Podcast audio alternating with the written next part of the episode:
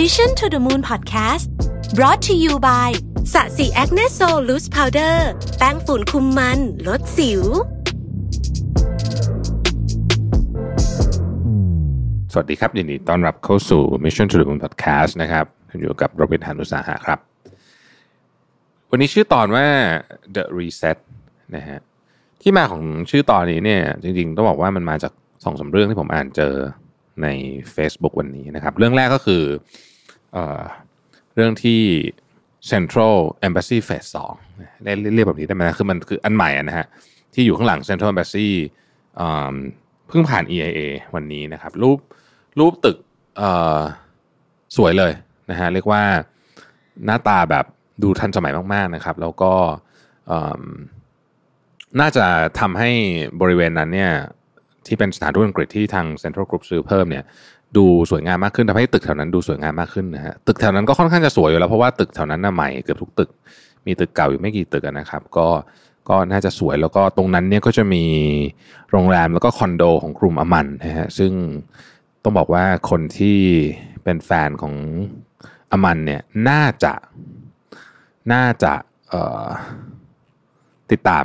นะฮะแบบอยากเห็นนะนะผมยังอยากเห็นเลยนะฮะว่าเอ๊ะโรงแรมอมันที่กรุงเทพแล้วก็คอนโดเนี่ยหน้าตาจะเป็นยังไงนะครับอันนี้พูดถึงตัวที่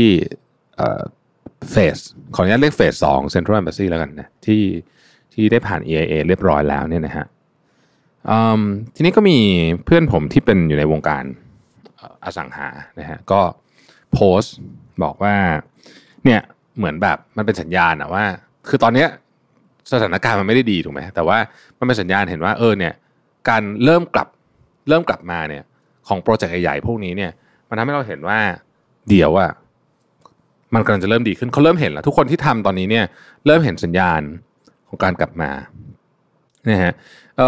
เพื่อนผมคนนี้คือคุณประไทยนะฮะคุณประไทยพดุงถิ่น CEO ของ b ิ l เนี่ยบอกว่าวงการก่อสร้างสังหาร developer ที่แข็งแรงเริ่มมองไปข้างหน้าแล้วนะครับ โครงการกำลังเริ่มทยอยเปิดตัว ที่วางแผนไว้ก็เตรียมการก่อสร้างมากขึ้นนะฮะพอก่อสร้างเสร็จน่าจะเป็นไซเคิลขาขึ้นพอดีนะครับนี่ก็คือ Embassy ส่วนต่อขยายนะฮะสูง 44 ชั้น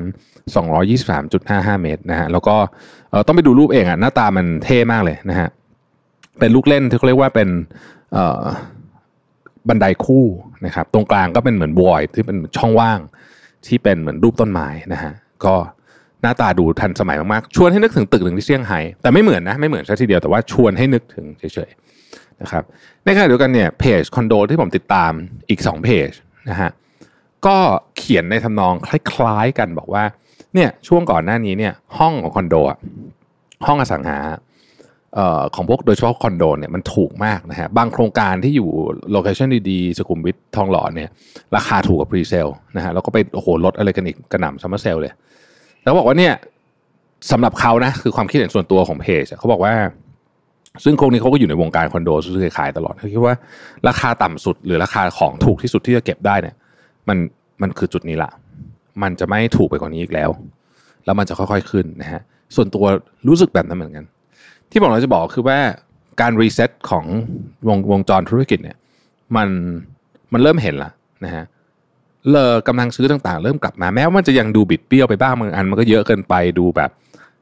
นู่นนี่ยังแบบราคงราคามันยังดูไม่เข้าที่เข้าทางแต่ เราเริ่มเห็นว่ากระบวนการในการกลับมาเนี่ยของเศรษฐกิจของวัฏจักรขาขึ้น ขอใช้คำว่าขาขึ้นเลยนะเรากำลังเริ่มเห็น แน่นอนว่ามันไม่เกิดขึ้นทุก sector แล้วก็มันไม่เกิดขึ้นกับทุกคน แต่มันจะมีคนที่กำลังจะขาขึ้นมากๆคำถามก็คือว่า เราเตรียมพร้อมสำหรับเรื่องนี้ยังไงบ้างนะฮะผมฉายภาพใหญ่ ๆ ที่ผมเชื่อแล้วกันนะฮะซึ่งก็เป็นความคิดเห็นส่วนบุคคลนะครับวันนี้ก็ต้องไปลองพิจารณาดูว่าท่านเห็นยังไงนะเรื่องหนึ่งที่ผมเชื่อเลยเนี่ยคือหนึ่งคือธีมเรื่องของสิ่งแวดล้อมเนี่ยจะจริงจังมากเลยกลับมาเขาเนี่ยนะฮะอันนี้พูดถึงในเชิงว่า ในเชิงของการทำธุรกิจแบบที่ไม่ใช่ CSR เลยนะคือตัวแก่นของธุรกิจเลย ที่เกี่ยวข้องกับเรื่องของสิ่งแวดล้อมผมว่ามันจะมันจะจริงจังมาก ระบบการคิดเรื่องของว่าตึกเราเป็นใช้ green energy หรือเปล่ากระบวนการผลิตเรามีของเสียเยอะไหมอะไรพวกนี้ผมว่ามันจะกลายเป็นเรื่องที่จำเป็นสุดๆเลย ในการทำธุรกิจ เพราะฉะนั้นถ้าเกิดใครยังไม่ได้คิดเรื่องนี้ ควรจะเริ่มคิดละ ส่วนตัวผมเองก็เริ่มคิดเรื่องนี้ได้แล้วว่าเอ๊ะโมเดลของธุรกิจในอนาคตเนี่ย เราจะทำยังไงให้มันดีกับโลกมากขึ้น จริง ๆ ไม่ได้แค่ทำเป็นแบบ CSR หรือไม่ได้แค่ทำเป็นการเป็นคราว แต่ทำจริง ๆ คือไม่ได้แค่ไม่ได้แค่ทำถุงผ้าออกมา แต่ว่าทำยังไงให้เราลดการใช้คาร์บอนได้จริง ๆ แล้วก็ทำยังไงให้ลูกค้าเราได้ของที่ดีขึ้นในขณะที่รบกวนสิ่งแวดล้อมรบกวนโลกน้อยลงนะฮะอันเนี้ยผมว่าเป็นเป็นจุดอันหนึ่งที่ที่เห็นชัด อันที่สองก็คือว่า เราจะเห็นว่าความจะมีความพยายาม ในการที่จะลดเอ่อความ จะใช้คำว่าเหลื่อมล้ำหรือว่ากติกาที่ไม่แฟร์ก็ได้นะฮะเพราะว่าด้วยธรรมชาติของการกลับมาครั้งนี้ของโลกหลังโควิดเนี่ยมันจะเหลื่อมล้ำเยอะอยู่แล้ว เพราะว่า อย่างที่เราเล่าๆกันมาในหลาย ๆ ตอนว่า คือตอนนี้คนที่มีก็คือยิ่งยิ่งเยอะขึ้นนะฮะคนที่ไม่มีไม่มี เพราะฉะนั้นกติกาที่มันแฟร์หลังจากนี้ ซึ่งทุกคนก็ก็ค่อนข้างจะเห็นตรงกันว่า มันก็ควรจะเป็นกติกาที่ลดเรื่องนี้ เพราะฉะนั้นใครก็ตามที่ ไม่ว่าจะตัวใหญ่แค่ไหนตอนนี้ ผมคิดว่า ภาครัฐทั่วโลกนะฮะก็จะค่อนข้างไม่ยอมละก็คือที่ผ่านมาอาจจะปิดตาข้างหนึ่ง แต่ตอนนี้ปิดตาไม่ได้แล้ว ยกตัวอย่างตัวอย่างที่เป็นรูปธรรมมากที่สุด แล้วก็หวังมันจะเกิดขึ้นจริงๆเนี่ยนะฮะหลังจากนี้ก็คือข้อตกลงเรื่องของภาษีขั้นต่ำที่ออกมาจากที่ประชุม G7 ซึ่งไม่เคยเกิดขึ้นมาก่อนนะครับไม่ใช่ว่าไม่มีใครคิดมาก่อนนะคนคิดเรื่องนี้มาหลายสิบปีแล้ว แต่มันไม่เคยเกิดการพูดคุยกันในระดับผู้นำประเทศแล้วออกมาเป็นแถลงการร่วมกันได้แบบนี้มาก่อน เพราะว่ามันมีคนเสียผลประโยชน์ เยอะ แต่ครั้งนี้มันเหมือนแบบมันไม่ได้แล้วยังไงมันก็ต้องเอาสักทีเรื่องนี้นะครับ เพราะฉะนั้นผมคิดว่าเราจะเห็นเรื่องนี้เนี่ย ในภาพที่กว้างขึ้น ในสเกลที่ใหญ่ขึ้น ในในหลากหลายแง่มุมขึ้นไม่ใช่แค่เรื่องภาษีอย่างเดียวนะฮะเราจะเห็นเรื่องของการเปลี่ยนแปลง ผมเชื่อนะว่าการเปลี่ยนแปลงเรื่อง social safety net ต่าง ๆ พวกสวัสดิการของรัฐเนี่ยจะเปลี่ยนนะครับ หวังว่าจะเกิดขึ้นที่ประเทศไทยด้วยเหมือนกันนะ แต่ว่าไม่รู้ว่าจะได้สเกลไหน แต่ว่าประเทศอื่นเนี่ยผมคิดว่าเห็นเยอะ จับตาดูอย่างสหรัฐอเมริกาไว้นะฮะว่าเดี๋ยวจะมีนโยบายอย่างเงี้ยออกมาหลังโควิดเนี่ยผมว่าจะมีหลายอย่าง ที่จะมาช่วยเรื่องนี้นะครับ แม้ว่ามันจะไปโดนกระทบภาคธุรกิจ เช่น ธุรกิจต้องเสียภาษีเยอะขึ้น ความสามารถในการแข่งขันอาจจะน้อยลง แต่ผมเชื่อเขาจะทำนะเพราะว่ามันมันถึงเวลาถึงถึงถ้าไม่ทำตอนนี้เนี่ย มันอาจจะย้อนกลับไม่ได้เขาเขาย้อนกลับไม่ได้ที่นี่ที่นี่หมายถึงว่า เรื่องของบาดแผลจากความเหลื่อมล้ำเนี่ยมันอาจจะย้อนกลับไม่ได้อีกแล้วนะฮะรัฐบาลหลาย ๆ ประเทศก็เข้าใจประเด็นนี้พอสมควรนะฮะเพราะฉะนั้นอันเนี้ยคือข้อที่สองเตรียมเตรียมถ้าเราเอ่ออาจจะอยู่ในพาร์ทที่จะเป็นจะต้องเสียภาษีเพิ่มขึ้นอะไรเพิ่มขึ้นเนี่ยเตรียมพร้อมว่ามีแนวโน้มมันจะเกิดขึ้น อย่างในเมืองไทยเอาง่ายๆมันมีนโยบายหนึ่งที่คล้ายๆกับทำจะบังคับให้ทุกบริษัทมี provident fund นะฮะอันนั้นอะ หลายคนคิดว่าไม่เกิด เพราะว่ามีคนที่ต้องจ่ายเงินเพิ่มขึ้นภาคเอกชนต้องรับภาระเพิ่มขึ้น แต่ดูแล้วผ่านออกมาแล้วนะฮะกฎหมายนี่ผ่านมาแต่ยังไม่บังคับใช้ เอ่อดูจากอะไรที่อย่างที่กำลังจะเกิดขึ้นหลังโควิด ผมคิดว่าในที่สุดมันจะเกิดขึ้นนะครับเพราะฉะนั้นก็เตรียมตัวก็เตรียมตัวนะครับ คีย์ของเรื่องพวกนี้ก็คือว่า แน่นอนว่าเรา เราไม่สามารถที่จะต้านกระแสการเปลี่ยนแปลงพวกนี้ได้ เราจึงเป็นที่มาว่าข้อที่สามเนี่ยทำยังไงเราถึงจะพูดง่ายคือหาเงินเก่งขึ้นนะฮะหรือถ้าจะใช้ภาษาของธุรกิจหน่อยคือว่ามี productivity สูงขึ้นทำไงจะมี productivity สูงขึ้นนะครับ อันนี้เป็นโจทย์ที่ใหญ่มากนะ ผมเขียนลงไปในกระดาษนะทำยังไงเราจะมี productivity สูงขึ้น แล้วลอง list มาลอง list มาเออจริงๆ มันมีวิธีเยอะมากนะฮะเพียงแต่ก่อนเราไม่ได้ทำนั่นเองนะฮะมันมีวิธีเยอะมากๆเลยหนึ่งในสิ่งที่ช่วยมากเลยคือ การนำเทคโนโลยีเข้ามาใช้ อันเนี้ยช่วยเยอะ และเวลานี้เป็นเวลาที่ดีมาก ขอย้อนกลับไปเคยพูดตอนโควิดใหม่ๆ บอกว่าช่วงโควิดเนี่ยอยากจะเปลี่ยนอะไรอยากจะลงซิสเต็มใหม่อะไร อยากจะเปลี่ยนระบบอะไรเนี่ยคนค่อนข้างจะโอเพนเพราะทุกคนรู้ว่ามันต้องเปลี่ยน แต่ถ้าไม่ใช่โควิดเนี่ยยากกว่านี้เยอะเลยนะฮะยากกว่านี้เยอะเลยนะอันที่สี่ผมเชื่อว่า ความสำคัญในชีวิตคนจะเปลี่ยน และเมื่อความสำคัญในชีวิตคนเปลี่ยนธุรกิจเปลี่ยน อาทิคนอาจจะให้ความสำคัญกับเรื่องสุขอนามัย ไม่ใช่สิ ความเป็นอยู่ที่มีสุขภาพดีคำนี้กว้างมาก อันนี้ไม่ใช่แค่แบบว่าคนจะออกไปก็ออกกำลังกายไม่ใช่ ความอยู่ที่มีสุขภาพดีเนี่ยมันไม่ใช่ว่าออกกำลังกายหรือกินแค่นั้นมันคือ สุขสภาวะโดยรวมนะครับ คุณใช้เวลาในถนนกี่นาทีต่อวันนะฮะ ที่ทำงานคุณสภาพเป็นยังไงนะฮะคุณได้ออกกำลังกายได้เล่นกับลูกได้เล่นกับหมาได้ใช้ชีวิตอย่างที่คุณอยากทำได้ไปเที่ยวอย่างที่คุณอยากไปหรือเปล่า อะไรพวกนี้เนี่ยมันจะกลายเป็นของรวมๆที่เราเรียกว่า new luxury อันนี้ขอทำนายว่าคำว่า luxury ในอนาคตเนี่ยจะไม่ได้หมายถึงของแบรนด์เนมอะไรพวกนี้มากนักละแน่นอนแน่นอนพวกนั้นมันต้องต้องมีอยู่บ้าง แน่นอนนะฮะอันนั้นก็ต้องมีอยู่บ้างแต่ผมคิดว่าคำว่า luxury เนี่ยคนจะโหยหาเรื่องพวกนี้มากขึ้น เอ๊ะ ที่ทำงานฉันใกล้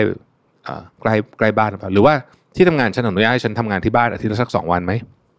นะพวกนี้มันจะกลายเป็น luxury แบบใหม่ มันจะ luxury เรื่องเวลา ไม่ใช่เฟอร์นิเจอร์หรือว่าของราคาแพงละถ้าเป็น luxury เรื่องเวลาเอ๊ะฉันจะไปเล่นโยคะก่อนเข้าทำงานทุกวันหรือว่าไปเล่นโยคะตอนเที่ยงได้ไหมนะฮะบางที่อาจจะถึงขั้นว่า flexible มีสตูดิโอโยคะให้พนักงานเล่นอะไรแบบนี้นี่มันคือนิยามใหม่ของการใช้ชีวิตนะครับ โดยเฉพาะคนในเมืองนะเพราะว่าคนในเมืองเนี่ยก็ต้องบอกตรงว่าจะเป็นชุดที่เปลี่ยนแปลงก่อนนะครับธุรกิจพอคนเปลี่ยน priority ในชีวิต ธุรกิจต้องเปลี่ยนอยู่แล้วนะฮะธุรกิจมันต้องเปลี่ยน แล้วก็นิยามของพื้นที่ต่างๆที่เราใช้มันก็จะเปลี่ยนหมด เช่น ห้างสรรพสินค้าจากเดิมเรา เคยเป็นที่ที่เราไปซื้อของ เป็นที่ที่เราแฮงเอาท์เดี๋ยวเดี๋ยวนี้เป็นที่เราไปแฮงเอาท์ใช่ไหมอีกหน่อยอาจจะเป็นที่ที่เราใช้ในการทำให้เราร่างกายเราร่างกายและจิตใจเรารู้สึกดีมากขึ้นก็ได้ อีกหน่อยห้างสรรพสินค้าเนี่ยอาจจะมีร้านขายของน้อยลง อาจจะเป็นพวกสตูดิโอโยคะสตูดิโอกายภาพบำบัดนะฮะฟิตเนสสตูดิโอนั่งสมาธิบางคนอาจจะบอกว่า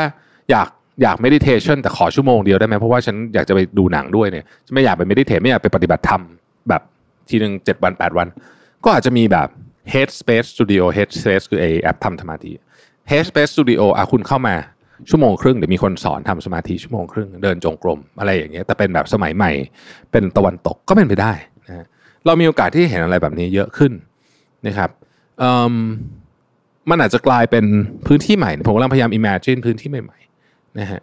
แล้วพื้นที่ที่มีบทบาทสำคัญมากของคนเมืองตอนนี้คือสวนสาธารณะ ผมเชื่อว่าตอนนี้เนี่ย เราจำเป็นจะต้องคือแน่นอนอะ เราจะทำสวนใหญ่ขนาดสวนลุม เพิ่มขึ้นเนี่ยมันคงจะยากนะฮะพื้นที่ที่เหลืออยู่ก็อาจจะมีมักกะสันที่พอทำได้ แต่ว่าที่เหลือเนี่ยมันก็มีน้อยละแต่พวก pocket park ไอ้ที่มันเล็ก ๆ อยู่ตามซอกๆนะฮะไม่ต้องมีพื้นที่เยอะอ่าสองไร่ก็ทำได้แล้วมันจะไม่ต้องถึงสองไร่ด้วยซ้ำพวกนี้เนี่ยต้องทำให้เต็มเลย นะฮะในขณะที่สวนลุมสวนเบนที่เขากำลัง renovate กันอยู่ ก็ทำไปนั้นเป็นสวนขนาดใหญ่ แต่พวก pocket park เล็กๆพวกนี้ต้องดูแลดี แล้วผมก็มีความเชื่อว่าหน่วยงานที่ดูแลเรื่องของ park พวกนี้ควรจะถูกอัปเกรดเป็นหน่วยงานแบบระดับเกรด A อะเพื่อให้เพื่อให้คนมีพื้นที่ที่จะที่จะใช้ดูแลตัวเองนะฮะมันควรจะอยู่ทุกทุกที่ของเมืองนะครับ พวกนี้ผมว่ามันจะเปลี่ยน แลนด์สเคปของธุรกิจไปเยอะเลยนะ ถ้าลองลองคิดตามดูนะครับว่ากระบวนการพวกนี้เนี่ยพอคนเริ่มให้ความสำคัญเรื่องพวกนี้ปุ๊บเนี่ยเขาก็จะเปลี่ยนวิธีคิด เปลี่ยนวิธีคิดเขาจะเปลี่ยนของที่เขากิน ของที่เขาซื้อ ซึ่งนั่นมันก็คือวงจรธุรกิจนั่นเองที่ที่เขาทำงานนะครับการที่ทำงานต่างๆ จะต้อง offer อะไรที่แตกต่างไปหรือเปล่า ก็น่าคิด เรื่องพวกนี้ก็น่าคิดนะครับ อันนี้ก็เป็น ไม่ได้มีสคริปต์อะไรนะผมก็พูดมาจากข่าวที่อ่านอ่านมาแล้วก็สิ่งที่เห็นมาช่วงนี้นะครับ อยากให้ทุกคนเตรียมตัวนะเราก็กำลังวุ่นวายอยู่การฉีดวัคซีนต่างๆนะแต่ว่าในขณะเดียวกันเนี่ยเราก็ต้องมองไปข้างหน้าว่า เอ๊ะข้างหน้าเราเนี่ยมันมีอะไรอยู่นะครับเพราะว่าไอ้ปุ่ม reset เนี่ย มันกำลังถูกกดอยู่นะอาจจะไม่ถูกปล่อยหรือว่าถูกกดลงไปแล้วนะครับ แล้วเดี๋ยววันหนึ่งมันปล่อยนะปล่อยทุกอย่างมันก็ก็ reset ก็กระโดดขึ้นมานะครับ เราอยู่ตรงไหนของการ reset นั้นนี่สำคัญมากจริงๆนะครับ ขอบคุณที่ติดตาม Mission to the Moon นะครับแล้วพบกันใหม่วันพรุ่งนี้ สวัสดีครับ Mission to the Moon Podcast Presented by ศศิ Acne Sol แป้งฝุ่นคุมมันลดสิว